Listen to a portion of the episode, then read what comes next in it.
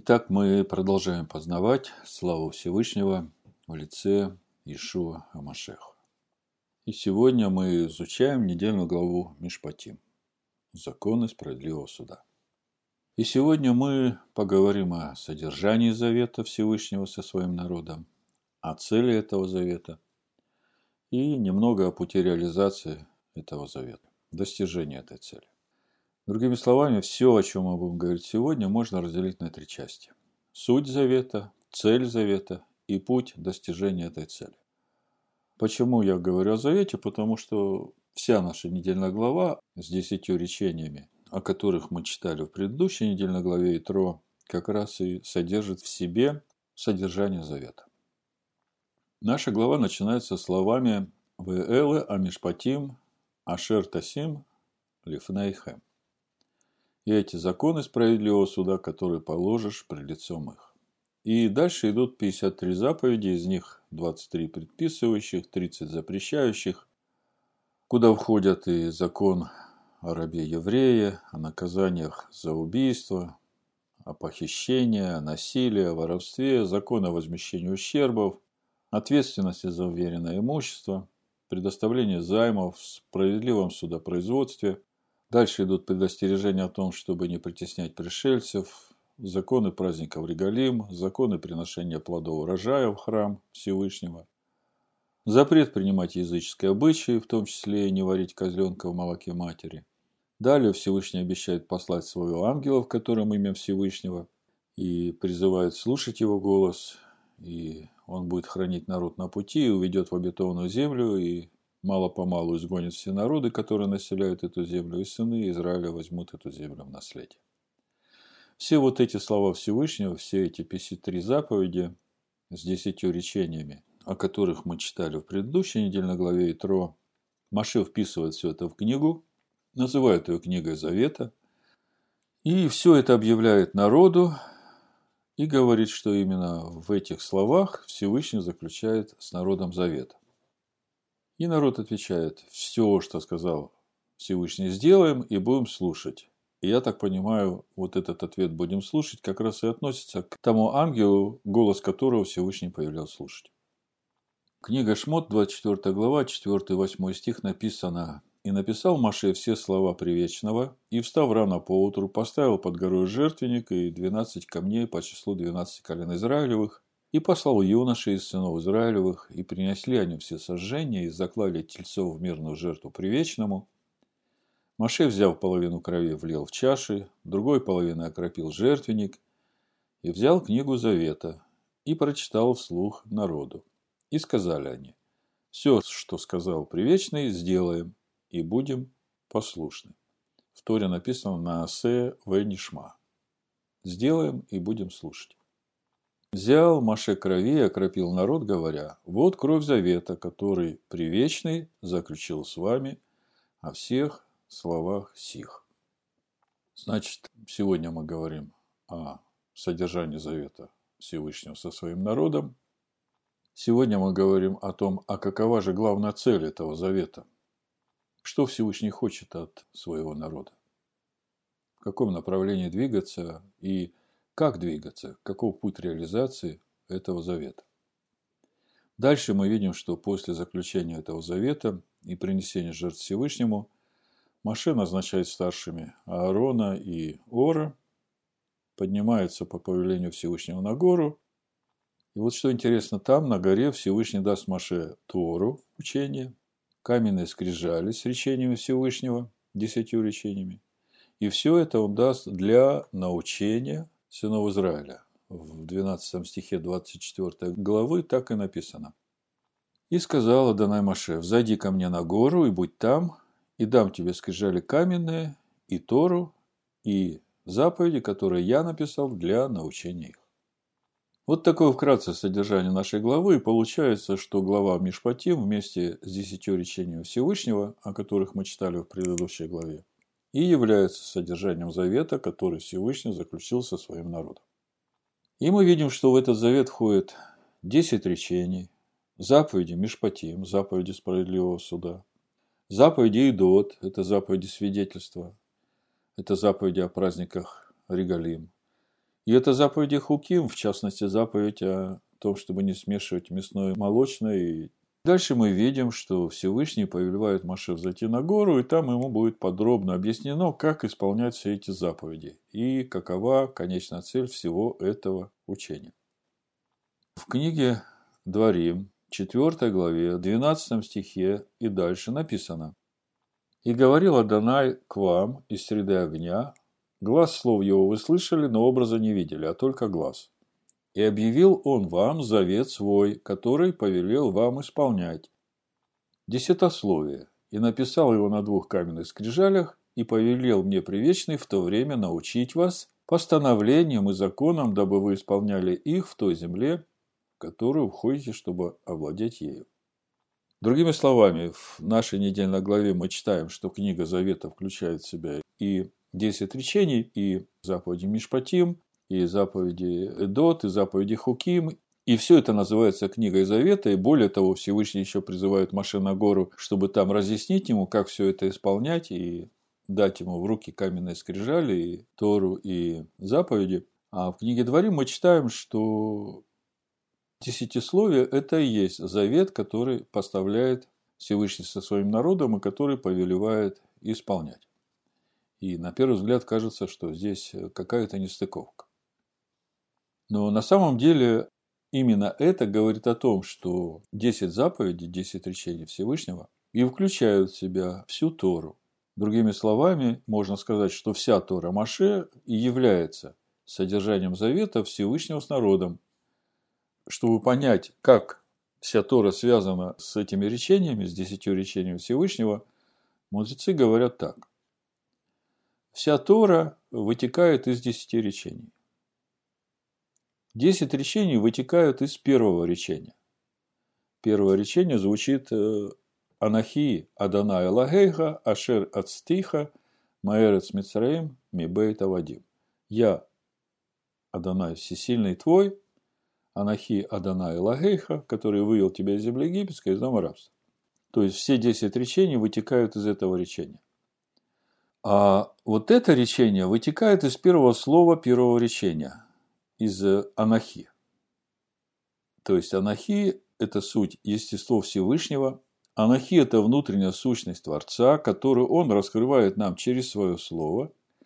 А в итоге получается, что каждое слово, каждая йота и черта в Торе раскрывают нам сущность Творца, потому что все это вытекает из анахи, из Него – и это значит, что все заповеди, повеления, уставы, записанные в Торе, раскрывают нам сущность Творца. Более того, это Слово Всевышнего живет самим Всевышним.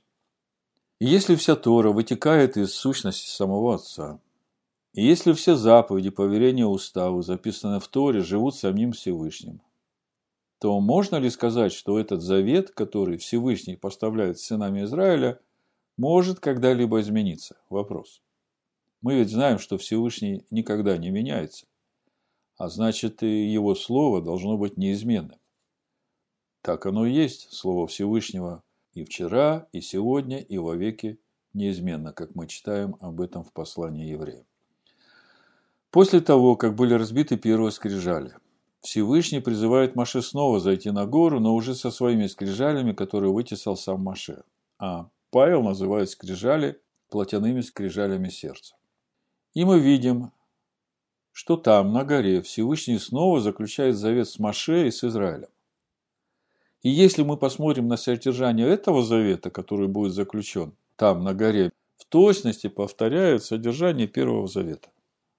Э, ну, я, наверное, прочитаю, чтобы не быть голословным. Это книга Шмот, 34 глава. Я буду читать с 10 стиха, потому что здесь как раз идет уже конкретика о содержании завета я повторяю, это уже завет, обновленный завет после того, как были разбиты с первого скрижали, после того, как народ сделал золотого тельца, и Маше поднимается на гору, чтобы просить Всевышнего милости, и Всевышний заключает теперь завет с Маше и с Израилем, и вот смотрите содержание этого завета. «И сказал Привечный, вот я заключаю завет, пред всем народом твоим сделаю чудеса, каких не было по всей земле ни у каких народов. Это книга Шмот, 34 глава, я читаю с 10 стиха. «Сохрани то, что я повелеваю тебе ныне. Вот я изгоняю от лица твоего Амареев, Хананеев, Хитеев, Ферезеев, Ивеев и Иусеев. И когда заключался завет в главе Мишпати, мы видим то же самое будет делать ангел, которого посылает Всевышний, ангел лица Всевышнего. Смотри, не вступай в союз с жителями той земли, в которую ты войдешь, дабы они не соделали сетью среди вас. Жертвенники их разрушите, столбы их сокрушите, вырубите священные рощи их. Ибо ты не должен поклоняться Богу иному, кроме Привечного, потому что имя его ревнитель, он всесильный ревнитель.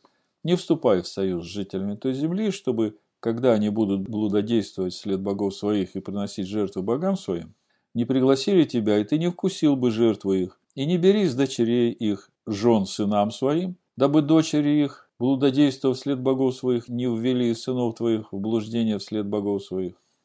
Не делай себе богов литых, и вот э, это то же самое, то, что мы читаем в нашей недельной главе в отношении всех этих языческих поклонений и отношения между сынами Израиля и жителями той земли.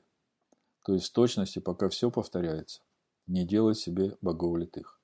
Праздник опресноков соблюдай семь дней, ешь пресный хлеб, как я повелел тебе в назначенное время месяца Авива, ибо в месяц Авиве вышел ты из Египта. Все разверзающее ложесно мне, как и весь скот твой мужеского пола, разверзающий ложесно, и волов, и овец, первородное за слов заменяй агнцем, и если не заменишь, то выкупи его.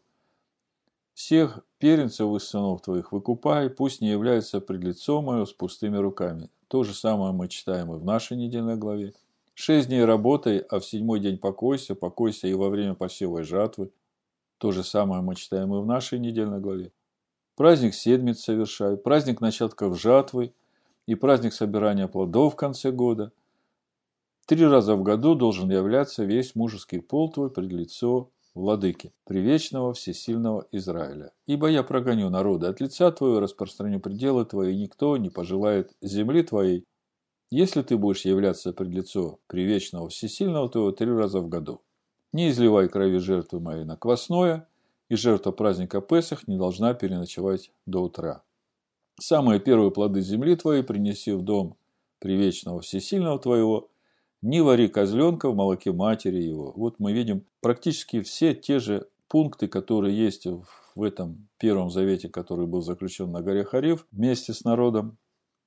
Те же самые пункты, все повторяется. И сказал привечный Маше, напиши себе слова сии, и во всех словах я заключаю завет с тобой и с Израилем. И пробыл там Маше у привечного сорок дней, сорок ночей, хлеба не ел – воды не пил и написал на скрижалях слова завета «десятословие». И снова мы здесь видим, Всевышний столько всего повелел Маше, а в итоге мы видим, что на скрижалях завета написано десятословие. И это является подтверждением тому, что десятисловие включает в себя всю Тору. И вся Тора является книгой Завета и раскрывает нам содержание Завета Всевышнего со своим народом и об этом же самом мы в прошлый шаббат читали в книге Сираха, о том, что Тора и есть книга Завета Всесильного. Так что, когда Всевышний говорит через пророка Ермиягу о том, что наступают дни, когда он заключит с Домом Израиля, с Домом Иуды Новый Завет, то из того, что говорит Ермиягу, мы видим, что содержание и этого Нового Завета будет, каким оно было и в Первом Завете, и в обновленном Завете, когда Маше поднялся на гору, Потому что речь идет о том, что вот эта же самая Тора будет вложена во внутренность народа Всевышнего и на сердцах написано. Давайте прочитаем 31 главу, 31 по 34 стих пророка Ермия. Вот наступают дни, говорит Привечный, я заключу с Домом Израиля, с Домом Иуды новый завет. Не такой, какой я заключил с отцами в тот день, когда взял их за руку, чтобы вывести их из земли египетской, тот завет мой они нарушили. Хотя я оставался в союзе с ними – говорит Привечный. Но вот завет, который заключу с Домом Израилем после тех дней, говорит Привечный. Вложу Тору мою, так и написано тексте на иврите у пророка Ермиягу. Вложу Тору мою во внутренность их, и на сердцах их напишу ее. И буду им всесильным, и они будут моим народом. И уже не будут учить друг друга, брат брата, и говорить, познай привечного, ибо все сами будут знать меня. От малого до большого, говорит привечный, потому что я прощу беззаконие их и грехов их уже не вспомяну. И вот тут вот мы уже видим эти штрихи того Нового Завета, о котором ну, мы привыкли слышать, когда говорим об искупительной жертве Иешуа Машех. Так вот вопрос. Всевышний говорит, вложу Тору мою. Мы знаем, что Тора – это учение о свете, которое дает Всевышний, и мы видим, как это учение Всевышний дал своему народу. И мы только что говорили о том, что это учение не может измениться, потому что оно раскрывает сущность Творца. И это слово, которое выходит из него, раскрывая его сущность нам, а поскольку Творец не изменен, то это говорит о том, что и завет его, учение его, которое он дает, оно неизменно.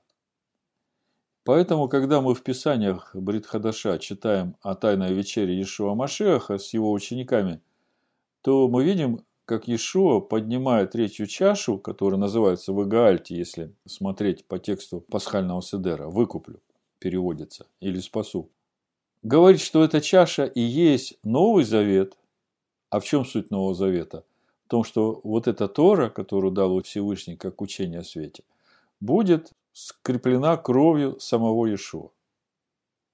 То есть, э, вот это учение есть Новый Завет, который будет скреплен кровью самого Иешуа. Прочитаю 22 главу Луки, 20 стих, написано «Также и чашу после вечери, то есть после всей трапезы Песах, когда уже все съедено и наступает время пить третью чашу, и после третьей чаши уже ничего не вкушают, то есть вся духовная пища, духовное питье все уже выпито, осталась третья и четвертая чаша.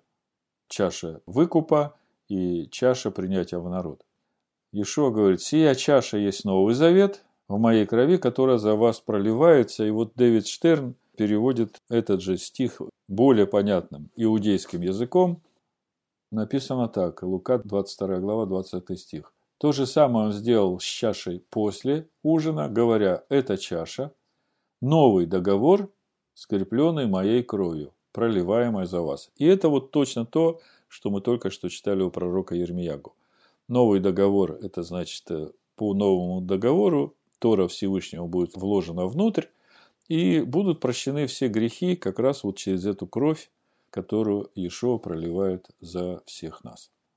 В Евангелии от Матвея мы читаем это же событие немного по-другому.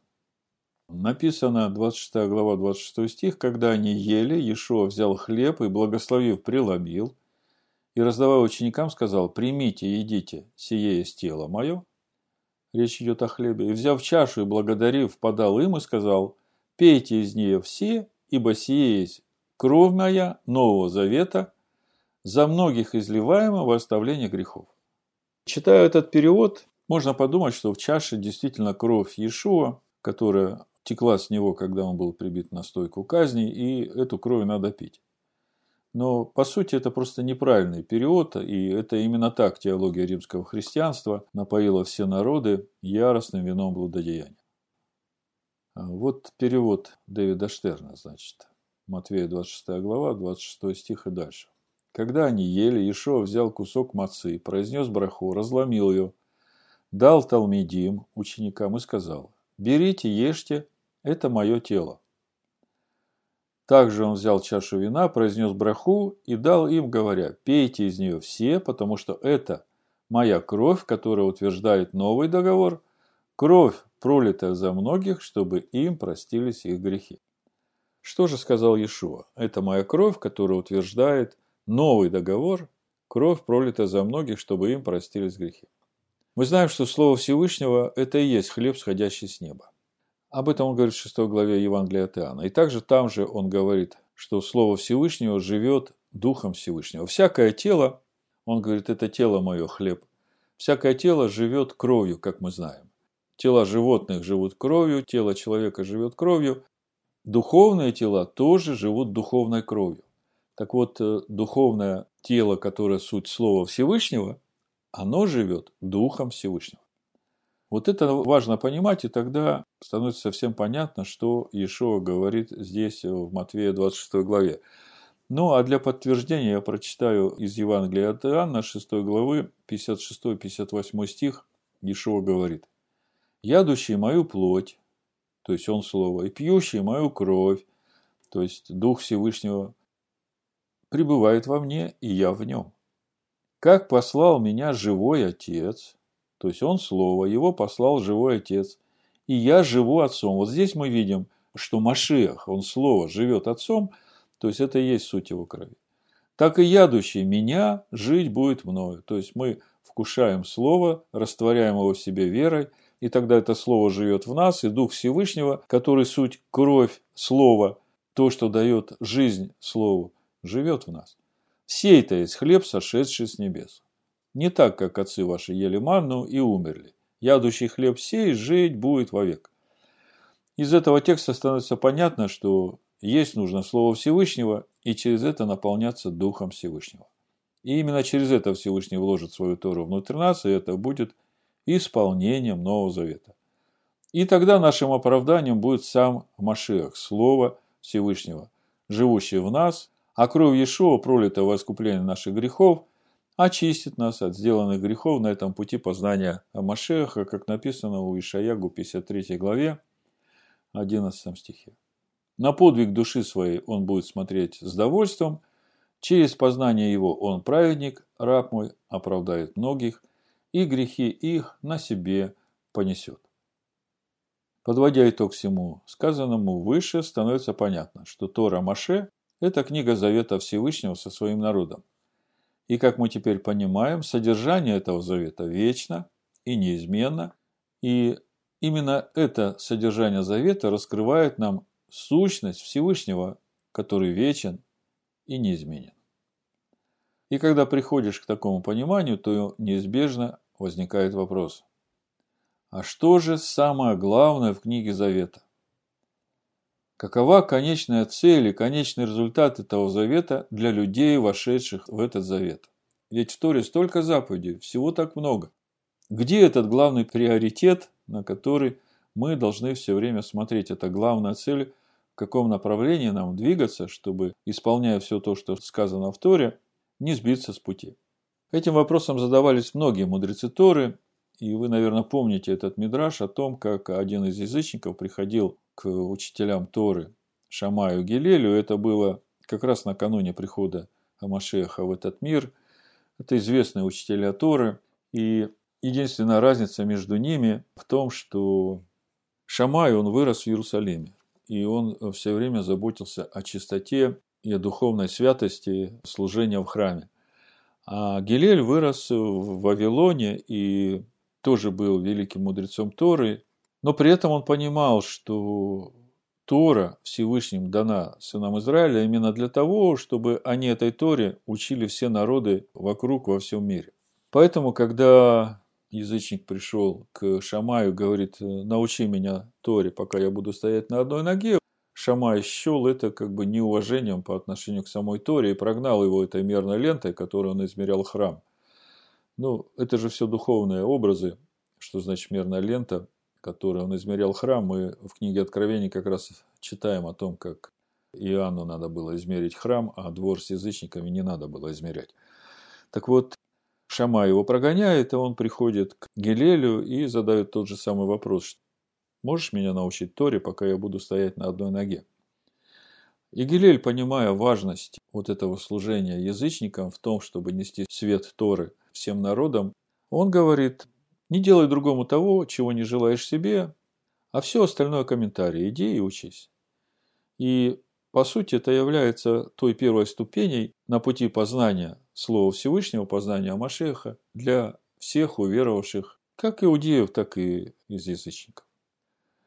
И именно такое решение приняли апостолы, когда встал вопрос, что делать с уверовавшими из язычников, присоединяющимся к обществу израильскому.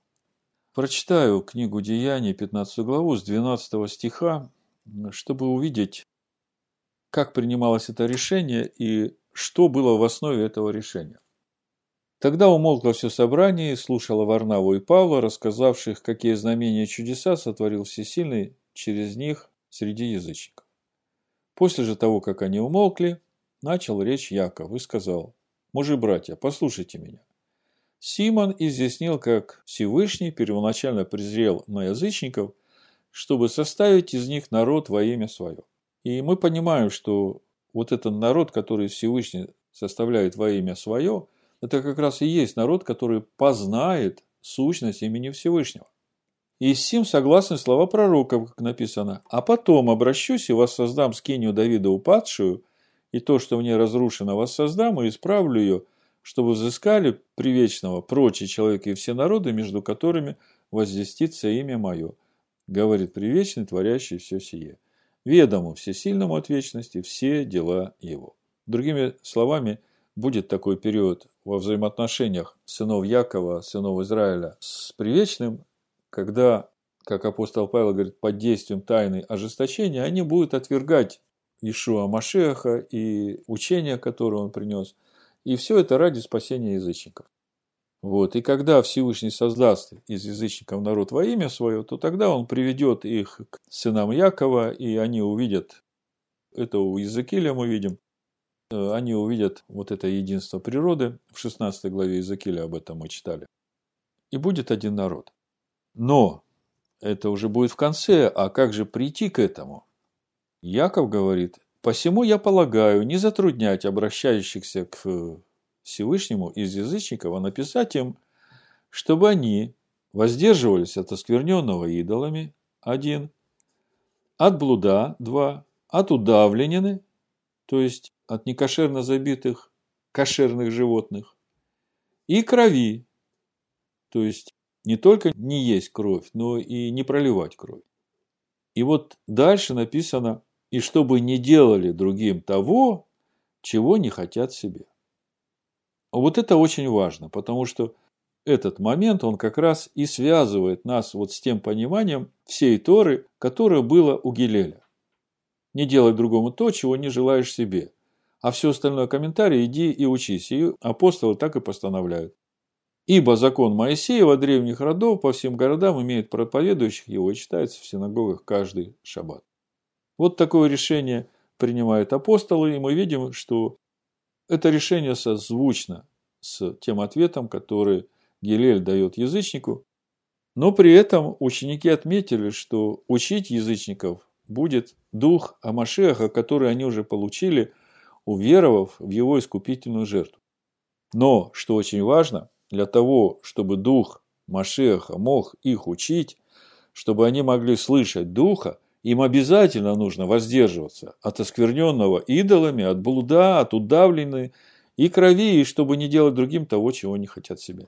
Это стартовая площадка, это вот то, с чего начинается этот путь в полноту возраста Машеха. С этого нужно начинать, чтобы Всевышний мог открыть человеку свою сущность через познание Амашеха. А конечную цель этого пути познания Амашеха сформулировал сам Иешуа Амашех в Нагорной проповеди. Это Матвея 7 глава 12 стих. Там написано, мы сейчас говорим уже о цели завета. Мы увидели в начале, какова суть завета, каково его содержание. Сейчас мы говорим о цели этого завета. Значит, мы видим, что эту цель провозглашает э, Иешуа в Нагорной проповеди. Матвея 7 глава 12 стих. Он говорит, «Итак, во всем, как хотите, чтобы с вами поступали люди, так поступайте и вы с ними, ибо в этом Тора и пророки. Если сложить все это вместе, то мы начинаем видеть весь этот путь. Начало пути, чтобы не делать другим того, чего не желаешь себе, а конечная цель пути – делать, поступать с другими людьми так, как хочешь, чтобы поступали с тобой. Но не делать другим то, чего не желаешь себе, ну, это как бы более-менее просто. Всякий раз, когда хочешь что-то плохое сделать своему ближнему, достаточно спросить у себя, а хотел бы я, чтобы со мной так поступали? Конечно, не хотел бы. Ну, и тогда это тебя остановит от неправильного поступка. Но вместе с тем можно сказать, ну хорошо, буду жить по принципу «моя хата с краю» и не буду делать моему ближнему ни плохого, ни хорошего. Буду жить просто для самого себя. А Ишуа говорит, что так не получится. Если ты стал на этот путь, то твой духовный рост будет определяться именно тем, насколько ты уже можешь делать своему ближнему то, как хочешь, чтобы поступали с тобой. В итоге мы видим, что главная цель Торы – это научить человека любить Всевышнего и делать доброе людям, живущим вокруг тебя. И именно об этом Иешуа говорит одному из учителей Торы, который тоже пришел к Иешуа и хотел убедиться в том, насколько правильно Иешуа, как учитель Торы, понимает главную суть учения Всевышнего, главную суть Торы. В Марка 12 главе, 28 стих и дальше читаем – один из книжников, слыша их прения и видя, что Ишуа хорошо им отвечал, подошел и спросил его, «Какая первая из всех заповедей?» Ишуа отвечал ему, «Первая из всех заповедей – Шма Исраэль, Адонай Элагейну, Адонай Хат. Слушай, Израиль, Адонай Всесильный твой, Адонай един. И возлюби Адоная Всесильного твоего всем сердцем твоим, всей душой твоей, всем разумением твоим и всей крепостью твоей. Вот Первая заповедь. Вторая, подобная ей, возлюби ближнего твоего, как самого себя. Иной, больше сих заповедей нет. Книжник сказал ему, хорошо, учитель, истину сказал ты, что один есть Всевышний, нет иного, кроме него, и любить его всем сердцем, и всем умом, и всей душой, и всей крепостью, и любить ближнего, как самого себя, есть больше всех всесожжений и жертв. Ишуа, видя, что он разумно отвечал, сказал ему, «Недалеко ты от Царствия Божия», и после того никто уже не смел спрашивать его. Если подвести итог всему сказанному о завете Всевышнего с человеком, то можно было бы сказать, что вся суть завета именно в том, чтобы человеку изменить себя. И суть этой перемены проста и понятна. Вместо того, чтобы смыслом жизни видеть в первую очередь удовлетворение своих желаний Нужно преобразиться в человека, который смыслом своей жизни будет видеть помощь другим. То есть не брать, а давать. Вот, к примеру, в нашей недельной главе есть заповедь. Книга Шмот, 23 глава, 4-5 стих написано.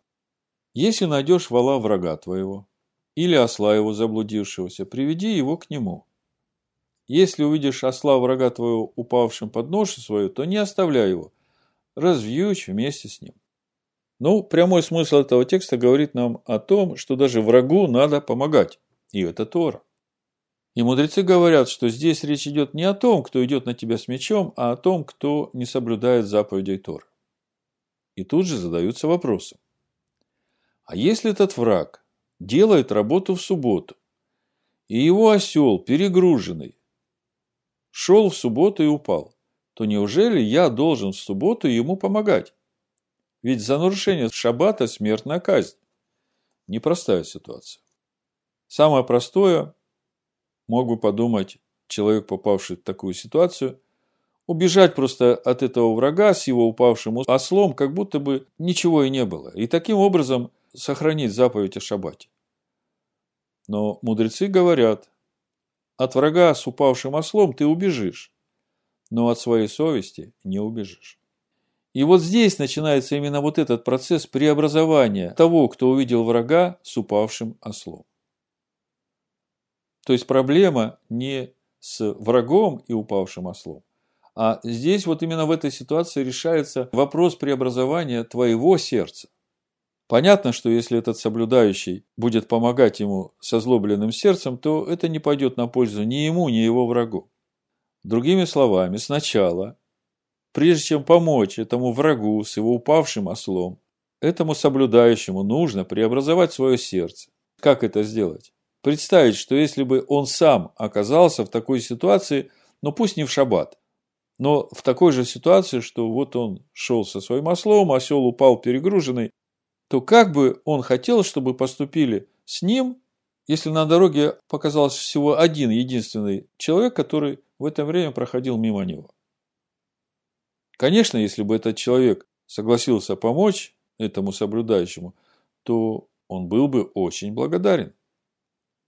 В итоге, если ты начинаешь так смотреть на человека, который был твоим врагом, который не соблюдает заповеди, который работает в субботу, осел его упал перегруженный, и ты относишься к нему как к самому к себе и понимаешь, что человеку нужна помощь вот сейчас, в этот момент, ты помогаешь ему, Помогаешь разгрузить этого осла, поднять его, поставить на ноги, потому что почему осел упал и лежит? Он просто с этой поклажей не может встать. Дело в том, что ослы несут груз, пока они стоят, гораздо больше, чем могут поднять.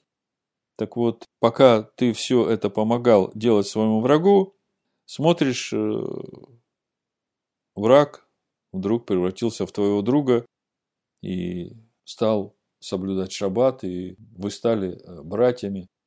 Царь Соломон как раз вот в притчах в 16 главе, в 7 стихе об этом, я так понимаю, говорит. Когда при вечном угодной пути человека, он и врагов его примиряет с ним. Другими словами, казалось бы, на первый взгляд, заповеди Мишпатим, какой-то вол, какого-то врага упал. Да какое мне дело до этих несоблюдающих, не хранящих субботу гораздо больше, чем тех, которые соблюдают. Я просто могу пройти мимо и не обращать на него внимания. Но Тора нас учит другому. Тора говорит, помоги. И помоги именно с таким сердцем, чтобы эту помощь мог принять твой враг. А когда он примет эту помощь, тогда ты увидишь, какие перемены произойдут с твоим врагом, что Всевышний примирит его с тобой, это значит, что он тоже станет хранить заповеди Всевышнего. Другими словами, делай врагу то, что ты хотел бы, чтобы делали тебе, когда ты попал в беду. И подводя итог сегодняшнему разбору нашей недельной главы Мишпатим, говоря о главной цели завета, который Всевышний заключает со своим народом, мы видим, что все это именно для того, чтобы мы научились поступать с ближним так, как хотели бы, чтобы поступали с нами. И в этом вся суть того, что значит любить ближнего своего, как самого себя. Послание римлянам 13 главе с 8 стиха написано не оставайтесь должными никому ничем, кроме взаимной любви. Ибо любящий другого исполнил Тору. Ибо заповеди не прелюбодействуй, не убивай, не кради, не лжесвидетельствуй, не пожелай чужого и все другие заключаются в всем слове. Люби ближнего твоего, как самого себя. Любовь не делает ближнему зла. Итак, любовь есть исполнение Торы. Да будет так в имени Ишуа Машеха. Амин.